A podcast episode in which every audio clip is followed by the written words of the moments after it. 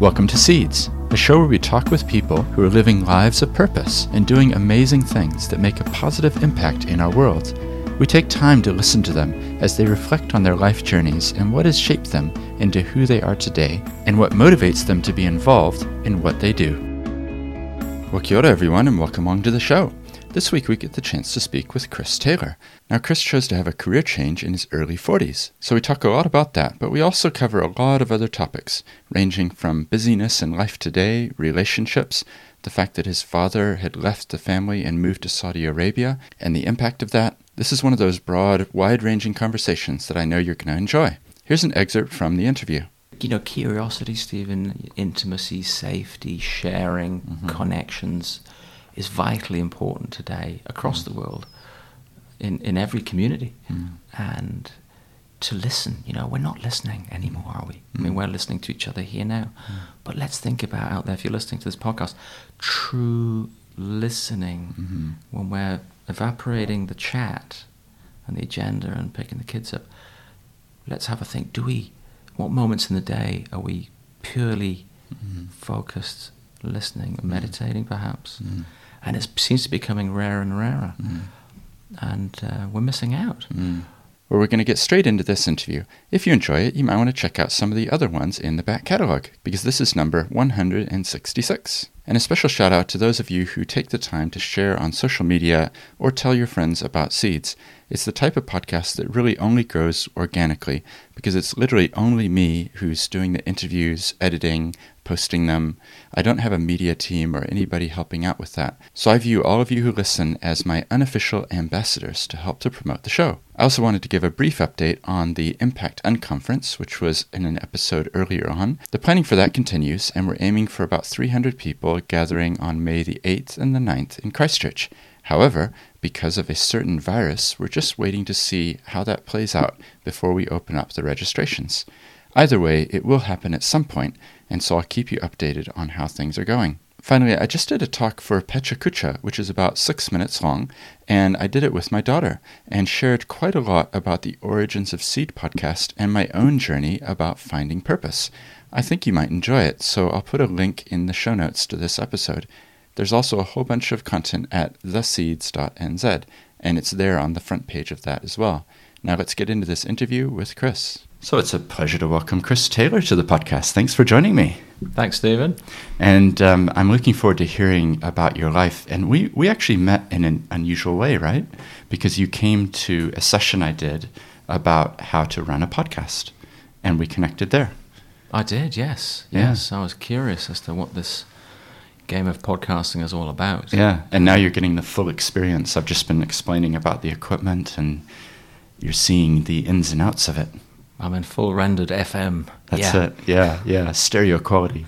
so what we do is we talk with people about what they're doing today, but I always like to find out about people's history. So just if you could take us back to the start of your life and tell us a little bit about where you're from.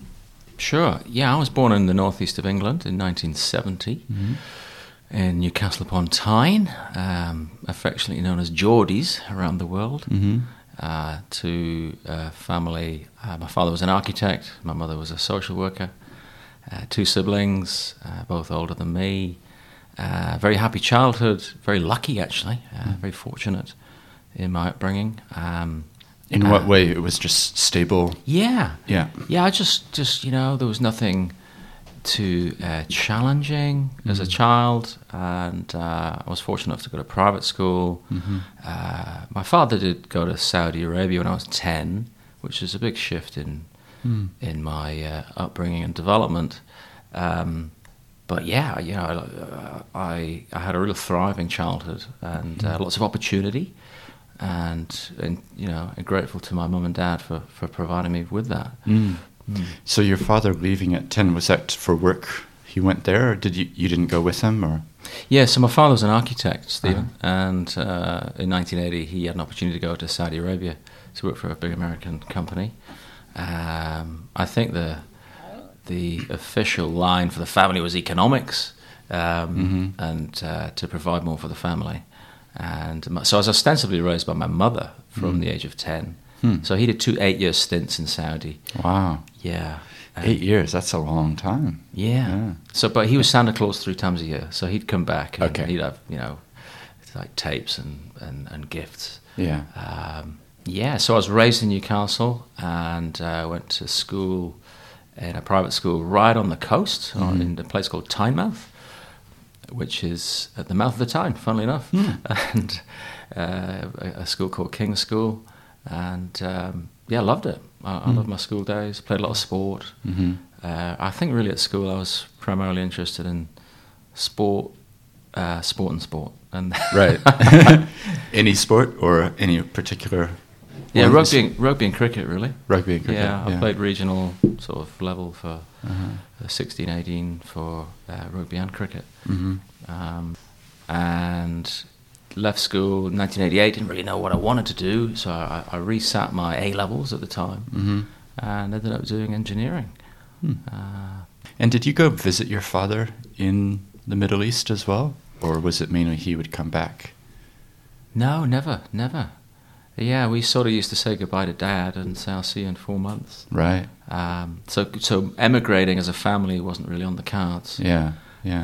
Um, and it was odd, particularly when I was becoming late teens. I, I started looking at dad as this guy, you know, sort of a, not as, not with any high degree of affection, I suppose we were quite distanced. hmm And um, actually, I was thinking about this just the other day. We had some bumps in the road in a sense of a relationship. Mm. Uh, he was quite austere and authoritarian, and I had this guy around me as I was growing up, becoming a man. And yeah, those were those were quite tough times actually, Mm. developmentally.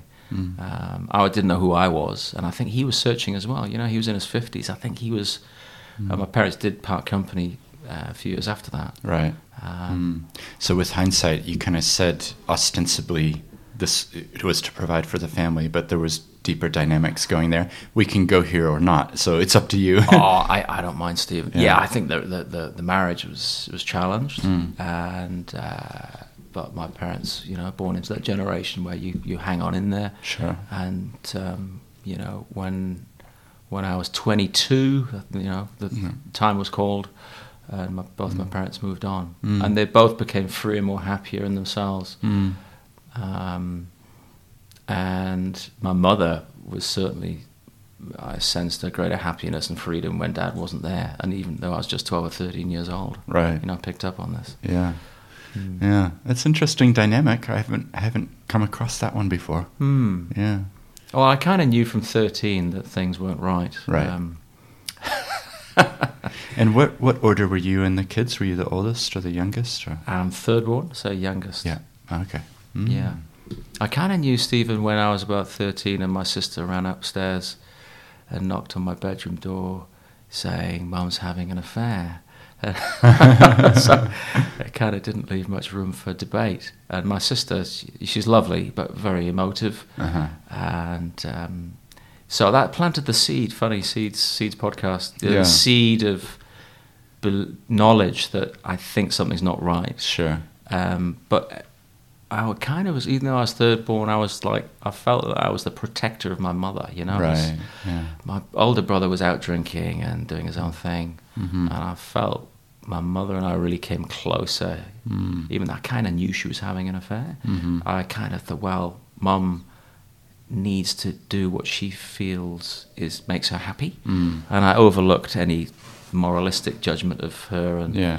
you know, she just she's a she's a great mum, and I love her, and I Yeah. want her to be happy in life. And it sounds like, in a way, you want to protect her as well, in some senses. yeah, Yeah. yeah, and that, to this day, I mean, last night, um, you Yeah. know, I was talking to mum, and my brother's gonna die in the next Uh-huh. probably in the next two weeks. He's fifty five. He's had a stroke. Right. Um, and we've just got that, cl- even though paradoxically I live such a long way away, Yeah. and I have lived outside of the Northeast since 1996. Hmm.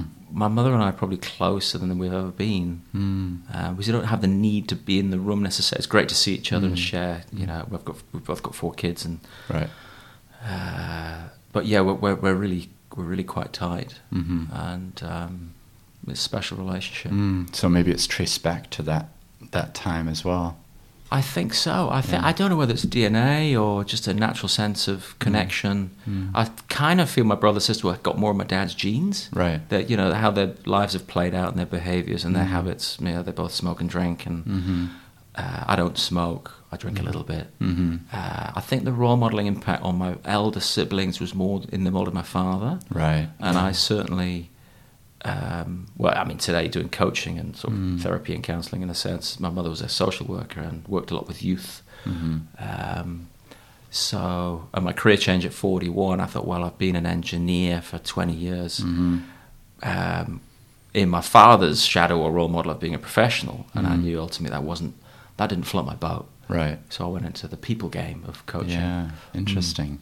Well, let's get into that in a few minutes. But Mm. you know, already in the podcast, we could write a novel or two. It feels like, in terms of the family dynamics, it's it's almost like a Dostoevsky sort of tragedy of Yeah. the the you know the parents who didn't reconcile, or you know, one's living far away and coming back for Christmas, and yeah, Yeah. it's interesting dynamic. There's a fascinating dynamical contrast between my wife's family in New Zealand now, Mhm. which is very close. My wife's one of three sisters. Mm. Uh, they've all got children. They're all anchored. They're all uh, they're in the same relationship, and they've always been, which I really admire. Yeah. And I look at my sort of fractionated upbringing Sure. of, of sort of divorce, multiple relationships, a dysfunction in a sense. You know, dad going to Saudi is Yeah. that's not.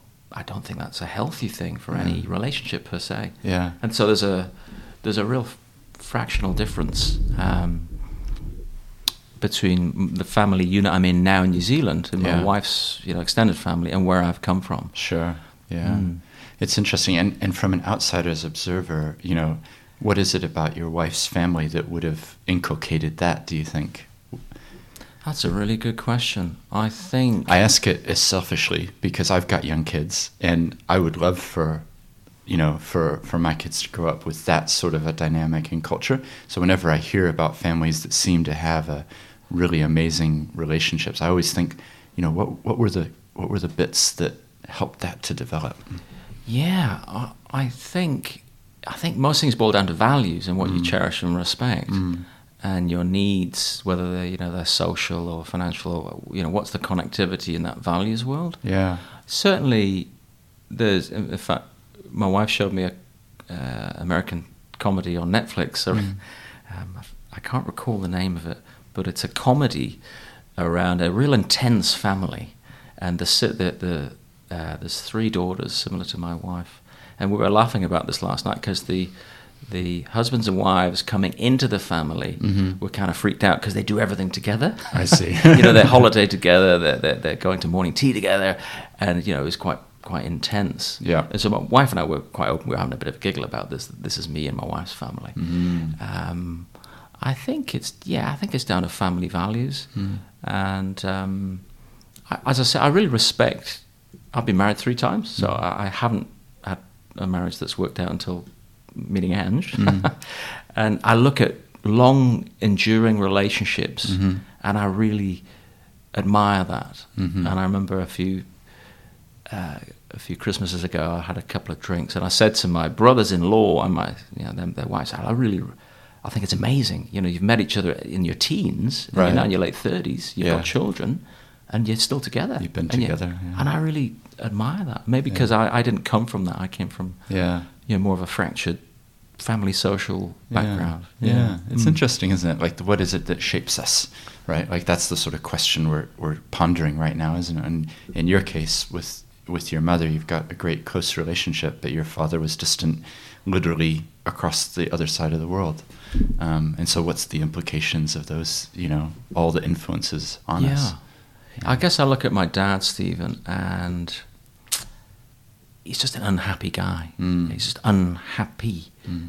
and grey, you know, cynical, Mm. critical, armchair, not in the arena of, you know, he's sort of an armchair critic. Mm. Mm. Um, and I didn't want to be around that actually. I got Mm. to my late teens, early 20s, Mhm. and invariably would meet in, you know, we're from the Northeast, we'd meet in the pub. Mhm. surprise, surprise.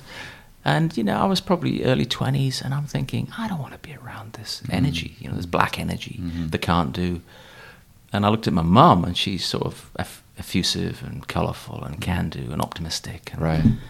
And um, yeah, I think I met someone you know many years ago, and they said miserable people have generally lived miserable lives, Mm. and that kind of resonated with me. And I, but I empathised with Dad Mm.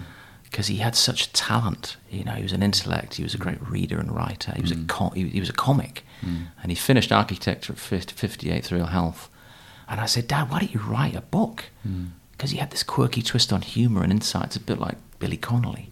You know, he'd have these fascinating, curious insights. And I said, Dad, why, why don't you write? But he, he didn't, I guess, have the discipline to f- use his talent. Mm. Um, and he, you know, he faded out and died at 70. Right. Hmm. so let's turn to your life. And um, when you're coming to sort of the end of high school, did you know that engineering was what you wanted to study or get into? Or talk us through those early 20s years. And No, I, I, I- was pretty clueless. When I was at school, Stephen, I loved economics. Okay. I love, I psychology. I wanted to do economics at, at, at uni, didn't get the grades, Mhm. And ended up getting a call from a guy in London saying, We've got this combined degree, it's a new degree, and he kind of did a great sales job. Right. And I was 19 at the time. I thought, I, I need to play a little bit of catch up. And at the time, I thought, I better just get a degree and then see where that takes me. Uh, I didn't choose engineering at all, but I was conscious of the passage of time and, you know, sort of falling behind my peers. So I did an engineering, combined engineering management degree. Um, and followed through, delivered, completed. Then I did another degree in environmental engineering. Uh, so I'd studied in London, which is an amazing cultural eye opener from from my background Yeah. in the northeast of England. You know, you know, ninety nine percent sort of white middle class background. Going to London Uh-huh. was a fantastic cultural eye opener. yeah. Um, it is an amazing city, isn't it? oh. Because I lived there three years. We, we were living in Hackney, so you can imagine the diversity of culture and experience, and it, it was an amazing place. Oh well, I got off the train in Whitechapel. I'd never seen a Rastafarian. Right. Literally, I was nineteen, and I was like, "Wow, this is this is a Where am I? is this England? wow, it- Yeah. it's it's great. You know, Yeah. it's part of our living land. Yeah. So fantastic cultural immersion in London. Yeah. Um, and for finished in 1992, did another degree, uh, a master's degree, and ended up getting a research project sponsored by a Japanese company in the north in the northeast of England. All right. Um, Huh. And I was taken on as a process engineer, and that was my first job. Yeah, working for a Japanese company. Hmm. Interesting. So, you, but you went back north then for that? I did, yes. I, I- I studied at home for one year, Okay. doing my masters, and then the company who I was sponsored by was also in the northeast of England. Right. So, um, yeah, yeah, it was good to come back home in a sense and reconnect. hmm Yeah. And obviously, we're here in New Zealand. So, was, but I guess your dad had in some ways shown you that it was possible to move overseas. Did you have a plan or want to leave, you know, to go That's to a very another place like that? That's an interesting insight. Not conscious mindedly, but I guess likely subconsciously, I thought. Yeah. It's uh, I- possible. yeah, and I look back and I tell mum I'm here because of my career. I, that my link to New Zealand was I was 32, 33. First marriage hadn't worked out. Mhm. My brother was saying just spend the money, go traveling, go backpacking, Mm. and I was you know probably a bit more conservative. I said, well, I could travel and work, Mm. and yeah, so I, I came to New Zealand in 2003 after working for Right. sort of 10 years in the UK. Mhm. Um, never expected to stay. right. Yeah. So yeah. So talk us through that. Was it a holiday slash work destination, or how did you end up in New Zealand? So I was 2000 2002, 2003, My first marriage hadn't worked out, no children, Mhm. and I was working for a consulting firm near London. Mhm. They had offices all around the world, Right. and it was a little bit stale, and I did get itchy feet. I thought, well, where can I go with this company Mm. that's different to explore culture, living, and you know, I guess get out of Britain for a period of time. Yeah. And I put my CV out to probably 10 or 12 locations, and Auckland, New Zealand came right back. Kind of said, When can you start? And I was like, Whoa, hold your horses. New Zealand. Get me that map. Where is it? yeah, exactly. Yeah. Yeah. Huh. Yeah, I was pretty ignorant to New Zealand. I mean, obviously the rugby culture and Yeah. you You know, knew the New Zealand that. lamb adverts in the 80s, Yeah. and just knowing that it was a long way away. Yeah. Uh, thoroughly unresearched, Stephen. Yeah. Yeah. but you took the leap of faith and got on a plane and ended up in Auckland. Is that I did. happened? Yeah, Wow, yeah. I, I, I was in Auckland from September 2003, hmm and uh, yeah, I've been here ever since. So 16 years. Wow. Mm. Yeah. And at what point did you realize that this was the country that you wanted to stay in, sort of longer term? Was there? Yeah, I always like to ask these questions. Like, is it a moment, or is it gradual, or does things change, or like when did you call your mum and say, "Mum, Mum, I'm, not going to be a dad. home. I'm not." I, I, well, I'd been here like five months, and I called my mother, saying I'm going to be a dad. okay. And after sort of seven seconds of pregnant pause, uh, she said, "That's great, Chris. What's he doing?" So, really, I guess conscious choice is a great place. It's Yeah. you know, got wonderful resources, culture, Yeah. uh, and the sport, of course, Mhm. opportunity, but also family. I've built a family here, Yeah. and the more my relationship with my mum is, I'm really close, but she knows it's the it's the best decision now Right. for raising children hmm you know, for, for, for security Mm. and opportunity. She says, look, you're best off uh, in New Zealand. So I think, uh, to answer your question, probably a gradual Mm. summation of, of building responsibility Mhm. and anchoring myself here in New Zealand. hmm Um, but I still have the odd immigrant's guilt bout, you know, that I've, I've left the motherland, I've left my family. Right. yeah, yeah, there's sort of inner talk going on. I've kind of resolved it predominantly over the years, but I, I, you know, my mum's she's 78 Right.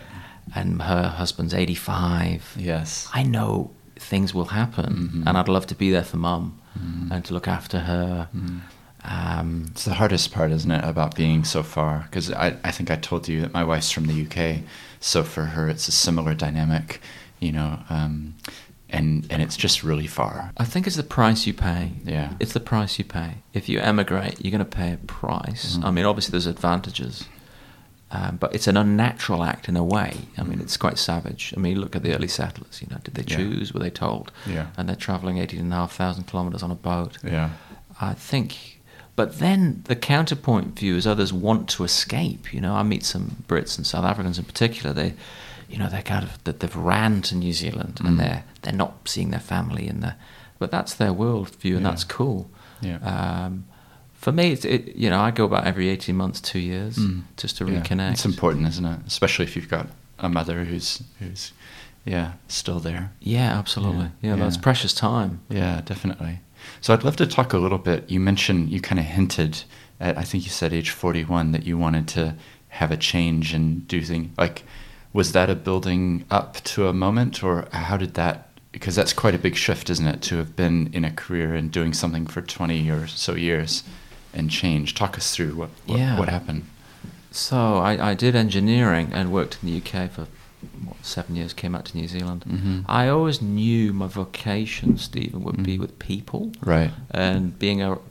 Uh, my, my, I guess my love is in you know psychology, behaviour. Mm. Um, so that wasn't really that wasn't really fed in the engineering profession. Mm. In fact, I, I, if you look back in it, I think I was like a, uh, you know, sort of an owl in a in a nest of peacocks, or, or vice versa. I just didn't fit Mm. ultimately, Mhm. and I was good at what I did. I was well paid, secure, and I was a chartered engineer. Mhm. But I, I wasn't jumping out of bed, Right.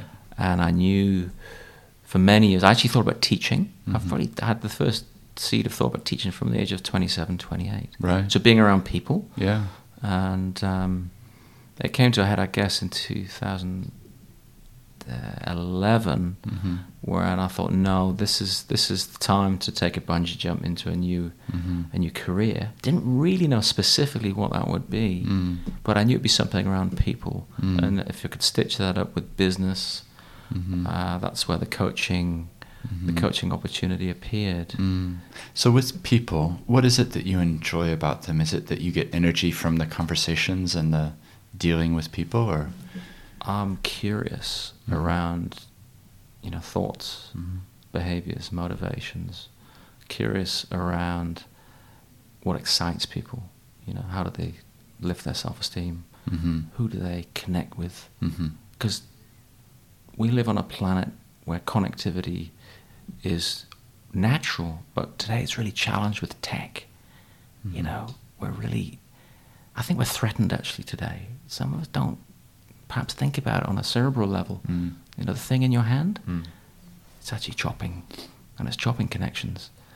Um, yeah, I, I'm I'm fascinated by by behavior and also how to how to influence and change behavior Mhm. and what are the what are the routes to to, to change Mhm. and that's a lifelong that's a lifelong study piece really Mm. when we look at transformation and behavior change Mm. um, you know I'm reading a bit of Carl Jung right now um, Mm-hmm. um, and yeah I- for me it's just evolving and changing and, and coaching it's, it can be challenging because you're changing too you know you're changing with your client Right. yeah especially if you're curious. And I- as you probably know, I love that word of curious. It's one of the reasons I started the podcast because it's all about being curious about someone else's story. And that's what unlocks my ability to ask questions because I'm curious. Like, you said that your father wasn't there for eight years. Let's talk about that a little bit, you know? so um, it's, a, it's a great word, isn't it? Yeah. I think today, you know, curiosity, Stephen, intimacy, safety, sharing, Mhm. connections is vitally important today across the world in, in every community. Mm. And to listen, you know, we're not listening anymore, are we? I mean, Mm. we're listening to each other here now. But let's think about out there, if you're listening to this podcast, true listening Mhm. when we're evaporating the chat and the agenda and picking the kids up, let's have a think. Do we, what moments in the day are we purely Mhm. focused, listening, and meditating perhaps? Mm. And it seems to be becoming rarer and rarer. Mm. And uh, we're missing out. Mm. Which is why this podcast is an excuse for me to listen to people. Because I agree with you. How many conversations today have you had where it's, "How you doing? Oh, I'm busy. See you later." You know, it's it's such a such a high superficial level. There's very rare that you actually talk with people about their childhood and what dynamics were in your family and what did that lead to. And you know, like it's it doesn't happen often. I'm glad you raised the busy question, Stephen. Feel free to talk about well, it. I've, I've, I've, I've blogged on it twice. Have you? And actually, when you say, How are you? And some people actually answer the question. They say, How are you busy? Uh-huh. And busy for me is not a meaningful question, Mm. it's a state and it's a condition. Mm. And I would love us to ask a more meaningful question, Mm. Graduated on your, uh, I guess, your closeness with the person. If you don't know them, it's, it can be a throwaway and a, Yeah. a tokenistic throwaway. Yeah. But you know, if if you say how are you feeling today, Mm. far more deep. Mm. Uh, busy for me, transient, Western. You know, making money, rushing around. Mm. Yeah, I'd, I'd love us to to think of another question to ask each other. Mm. Mm. That's good. Well, let's put a link to that blog that you've done about it because we've got show notes with the podcast, so Okay. people can click through and find it on on your site or whatever.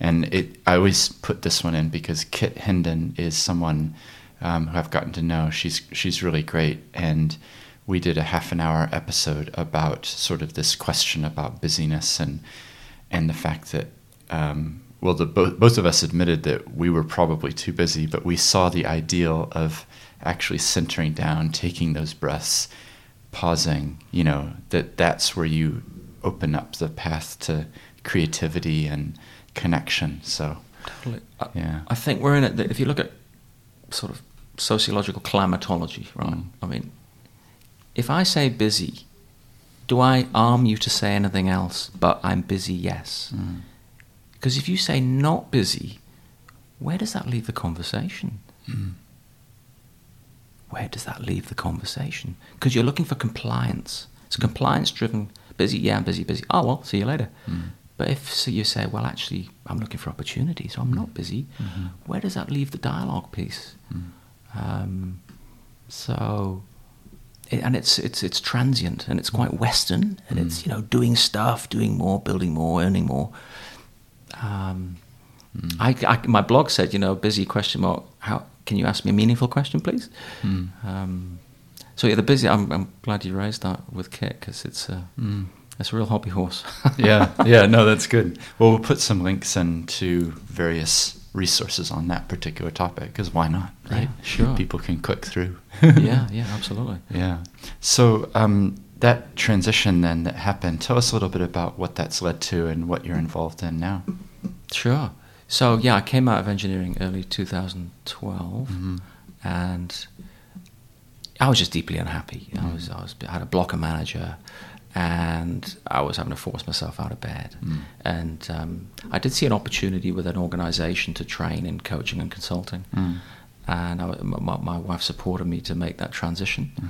Um, income to zero was a bit of an eye opener, but but I knew that this was the future, and um, yeah, I, I, I people say you're brave, you know, it was the earthquakes, engineering, lots of work. What are you doing?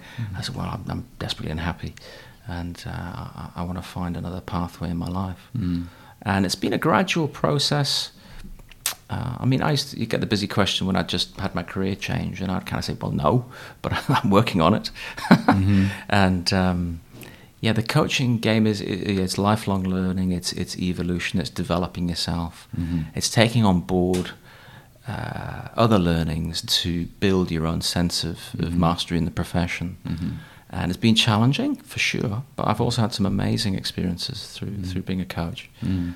So, what would be some insights that you could share with people of, I guess, typical, typical things that most people that you're coaching or that come to you would be dealing with? Um, we've kind of touched on busyness, which is a, probably a big one. Yeah. Um, but you know, uh, there must be some things that come up again and again that that you know you're helping people with. Yeah, a lot of it's obviously formed in the mind and in sense of how people think and what's the formation of their thoughts, Yeah. what's the formation of their belief system, Mhm. uh, what are their influences, what's their inner dialogue and language. Mhm. So uh, you know, procrastination's a big one. People not doing stuff that they should. Mhm. So often in coaching, I say, well, you know, we want to crack a code here. There's no cookie cutter. We want to find a formula that, that, that cracks your code. Right. Uh, but procrastination is, is one that comes into the coaching sphere very frequently. Mm. Um, So, how do you help people uh, address that? we need to find the path. Mm. I mean, that you can read a book on procrastination, you can watch videos on procrastination, Mm. but you need an evolutionary pathway and a development cycle. And to, to, in coaching, you must have accountability to break that pattern of thinking and behavior. Mhm. And there's certain classical ways you can approach it, but you've got to explore as to what's right for that person Mhm. to do stuff they don't want to do. Right. Um, you look at the sales environment. You know, individuals not doing their calls, or they're avoiding, or they're pushing Mm. paper, and that's dangerous because if they don't hit their targets, they are Mm. you know they might get fired. Mm. Um, so I'd say procrastination, and That's also one, yeah. Stephen, inner inner worthiness. Let's talk about worthiness. Mm. You know, self-esteem. Mm. Do you like what you see in the mirror? Mm. How do you feel about that image coming back to you? Mhm. And what's your what's your goal? What's your future? I'm looking in the room here. We've got beautiful, uh, you know, pictures here of plants, and they're colourful and vibrant. and They're in nature, and they're growing, and they're thriving. Yeah. It's actually, it's a focus for coaches to, to if they're in grayscale rearview mirror, is to say, well, hey, what about what do you what do you want to achieve in 2020 and beyond? What have you thought about? What have you dreamt about Mhm. that you haven't articulated? You've maybe pushed down. Mhm. You've told yourself you can't do it. You're not worthy. Mhm. And it's evolving a dialogue to create color Mm. in the future, so they can they can build, grow, and deliver into their lives. Mhm.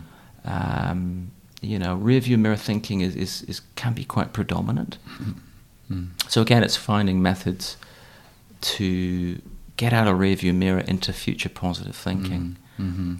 Um, And it all kind of resonates with each other. All all of these things, the busyness, the procrastination, the inner worthiness, like they all they're all things that in some ways it's easy to not focus on it because there's something else to do. Yeah. I, I don't really want to look at you know my life and where I'm headed and, and those things. And Oh, well, I mean, uh, humans are, well, you know, we, we take the easiest mean free path, don't we? Mm. The least resistance. And we say to ourselves, that's how it's always been, that's just who I am, I can't change, all this stuff going on in our brains and minds. Yeah. Uh, but the beauty and challenge of coaching is that you can reframe that mindset Mhm. and you can open up new doors of opportunity Mhm. that the coachee will, will see for themselves. You, you were a kind of a guide, Mhm. in a sense, for them to walk into that future. Mhm. Uh, just today, I was talking to someone, and they had an emotional breakdown. Forty-eight years old, and we're just having a conversation in inverted commas. We're not coaching per se. Sure. Exploring what are the emotional triggers behind that event. Mm. And for a lot of people, Stephen, they feel trapped. You know, they're mm. trapped, trapped in the job, trapped in the marriage, trapped mm. in something that they feel disarmed, they can't break out of. Mm-hmm. So part of the coaching opportunity is to empower belief that you can choose. Mm-hmm. You've got the power of choice, especially well, in the Western world. Not everywhere throughout the world, of course. There's, mm. there's, there's heinous regimes throughout the world that we mm. all know about. Mm-hmm. But it's empowering the belief system that I can choose. Yeah. And if it's a choose to leave the marriage, leave the job for your health and vitality and for your future, mm. that's that that's there for you. And I guess it's just riffing off of that. It's about thinking proactively about the future because ultimately, I often say this, but there's one person that you're in charge of, and that's yourself, right? And so, are you satisfied? Are you happy? And, and what is that? What does the future hold? And um, yeah, I think that's those are those are hard questions, but you got to ask them, don't you? Well, you wake up as Stephen, mm-hmm. you know, you go to bed as Stephen. I mm-hmm. wake up as Chris, go to mm-hmm. bed as Chris. Um, you know, Jordan Peterson says, yeah, he's, he, he phrases this, you know, this terrible challenge of life. And, and, and sometimes it is. Mm. And we go through the circle of emotions. Mm. You know, my brother's going to die. I'm going to mm. grieve. Mm. My mother will die in the next period of time. Mm-hmm. Um, but we also have amazing opportunity mm-hmm. you know, of creation, of, of, of community, mm. of innovation, of joy, you know, true joy, true meaningful joy. But you're quite right. See, I, I sometimes get labeled a motivational speaker, and that's not true. And I say, well, in fact, you must find your own inner volcano. That's our all our challenge in life is to find that volcano mm. inside our bellies and minds. Who do we connect with? What excites us? Mm. To form our own mountain of motivation. Mm-hmm. We cannot, you know, like I say, we can't dovetail or jump on the back of someone else. Mm. Um, But the key is if you can find it, if you can find the source, then there are practical steps you can take to change things, right? Because I'm just thinking this is completely different. But actually, in this very room a week ago, um, I was interviewing someone who is a flute player. So that that that episode is up now, and she was playing the flute. It was incredible, and but just her fingers were moving so quick. And I said to her afterwards, like, "Are you thinking as you're doing it? Like how? Because the beautiful sound that's coming out, like it's just incredible. All, all this sequence." And she said, "Well, I've practiced this. I've, I've done, you know, it's muscle memory now. I've done it so many times that this is just the way that I, I don't even think about it. It just happens. And in a way, it's, it's some of the, some. I think sometimes those good habits, those proactive ways of thinking, can be learned and, and taught in the same way that we learn an instrument. Absolutely. Yeah. I mean, you talk about performing artists. There's there's a beauty and a naturalness where they are exporting their art, whether you're a musician or a singer, Mm. And that you know that's sort of, I guess the tag is you know uh, conscious competence. Mm. Um, sorry, unconscious competence. Mm. So the flute player. I'm just learning the guitar. I've learned the, I've had a guitar collecting dust for about two years, and I've just got a tutor, bit of structure and accountability, and I can play half a dozen songs. That's cool. But we say to ourselves, do you know, can I feel anxious playing the guitar? Oh, mm, no. And um, I, I thoroughly support the expression of art as a Mm. therapy Mhm. and to, as a gift. You know, if she's playing the flute to 100 people, Yeah. the energy and the uplift Yeah. and the, the joy you're creating through your music is, is fabulous. And Mm. you know, music is that universal truth, that It is, universal yeah. currency. Um, Yeah, literally on Wednesday. We're recording this on a Friday, and I interviewed someone named Sasha V, who's a, a multi-platinum selling musician, and she's got an amazing voice, and she sang right here in this room as well. and it was it was just that music can convey so much, right? It's so powerful. It's um, And I think, you know, it, it, it, when you're connected into that energy and that artisanship, it takes you away from where you're at, perhaps in your psychology and your mind, Mm, mm. and it's it's a beautiful distraction. I remember reading about Bob Geldof, uh, the musician, and he's had Mhm. multiple tragedies in relationships, Mhm. and he's still playing the guitar. He must be mid sixties, Bob, and he says, "I can't be looking back with anger when I'm playing guitar." I'm Mm. expressing my art. It's impossible to be you know, grief stricken or emotional when you're in the zone of your art. Mm. You know, my wife plays the violin. She's a grade nine violin player. I say to my wife Angela, "I'd love to. I want to see you play more." Yeah. because she's amazing at it, and she's quite self-effacing. And Mhm. oh no, you know, you don't need to see that. But Yeah. I love seeing her play. Yeah. Um, Well, she should meet my wife because my wife plays violin, and I'm always saying to her, "You should join some sort of a orchestra or something, you know, or Yeah. um, because it is it's a beautiful instrument, and it just adds such a great level to any band or Yeah. anything. It's an, it's a, it just enhances, doesn't it? So, yeah. Just a link there to coaching is actually asking, what makes you feel good? Mm. What makes you feel good? Mm.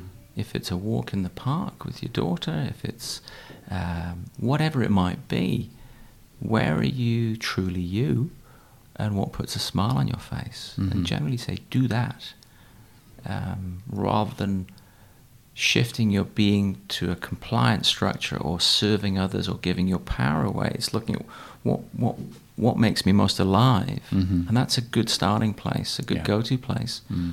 And this this gentleman this morning, I'm a true believer in physical and mental, you know, fitness, if you Mm. like. Yeah, yeah. Um, so one of his opportunities is to look at that for 2020 and beyond, Mhm. and to work on his body Mhm. and work on his mind to create greater sense of Mm. empowerment and resilience. Mm. Mm.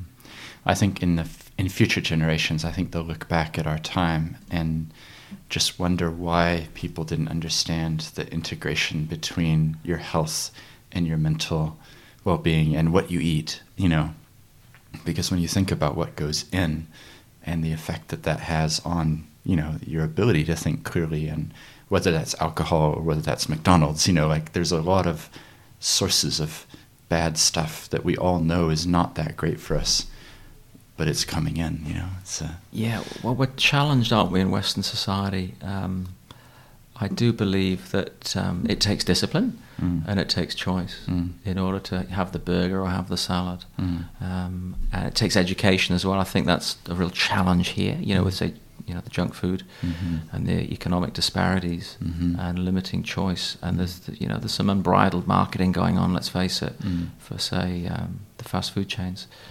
Um, so, yeah, it, education's a big part of that change. Mhm. Hmm. Yeah, no, that's good. So if people want to connect with you, what's the best place? Have you got a website or some online portal or something like that? Or Yeah, absolutely. So, Winning Habits is, is the, the brand, if you like, Mhm. uh, www.winninghabits.co.nz. Mhm. Um, I'm a talker, so my preference is to you know have a have a chat, but I respect how Yeah. people want to communicate with me. I've got a wee office down Barbados Street, 208 Barbados Street. Uh-huh. And um, yeah, I'd love to hear from anyone who's inspired. Yeah. Yeah, no, that's good. Well, what we'll do in the show notes, we'll put links to everything that we talked about. And if you think of other useful material, send it over and then I can add it in. And um, yeah, people can click through and find the things that we talked about. Yeah, Um, sure. But um, there was one other thing I wanted to ask you about. Um, through the interview, and you've you've been really good about this. You've said Stephen da da da Stephen da da da.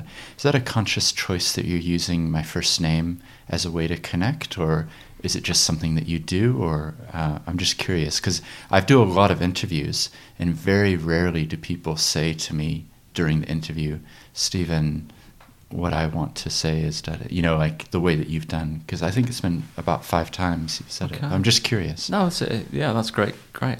I don't know. I think Yeah. it's just a bridge. Yeah, It's a, it's a bridge between us. yeah. Uh, Because I think it's it's a it's a it's a good bridge. It's a it's a affirming who the other person is, Mm. um, and it it's a good thing. I'm not saying it's a bad thing. It's just I haven't seen other people do it as much, and this is the about 160th interview. So Wow. yeah, it's just always interesting to me if it was like a conscious choice that you were making, or if it was a just part of who you are. Is that you're trying to connect with the other person and use their first name? Yeah, I think it, it unconscious. I'd say. Yeah. Yeah. Well, there you go. A little insight for you. You can Um, reflect on that. I'm weird. no, I think it's good. Um, yeah, so it's a good thing. This is a per- personal, personal connection. Yeah. Yeah. No, that's good. All right. Well, thank you very much for coming on the show. I really appreciate your time. I do too, Stephen. Thanks for the opportunity. Well, I do hope you enjoyed that conversation with Chris. As I said at the start, that was the 166. So if you enjoyed it, you might want to check out some of the other ones in the back catalog. There's also a whole bunch of content at theseeds.nz. And I really do appreciate all of you who share the content on social media and tell your friends about it. Until next time.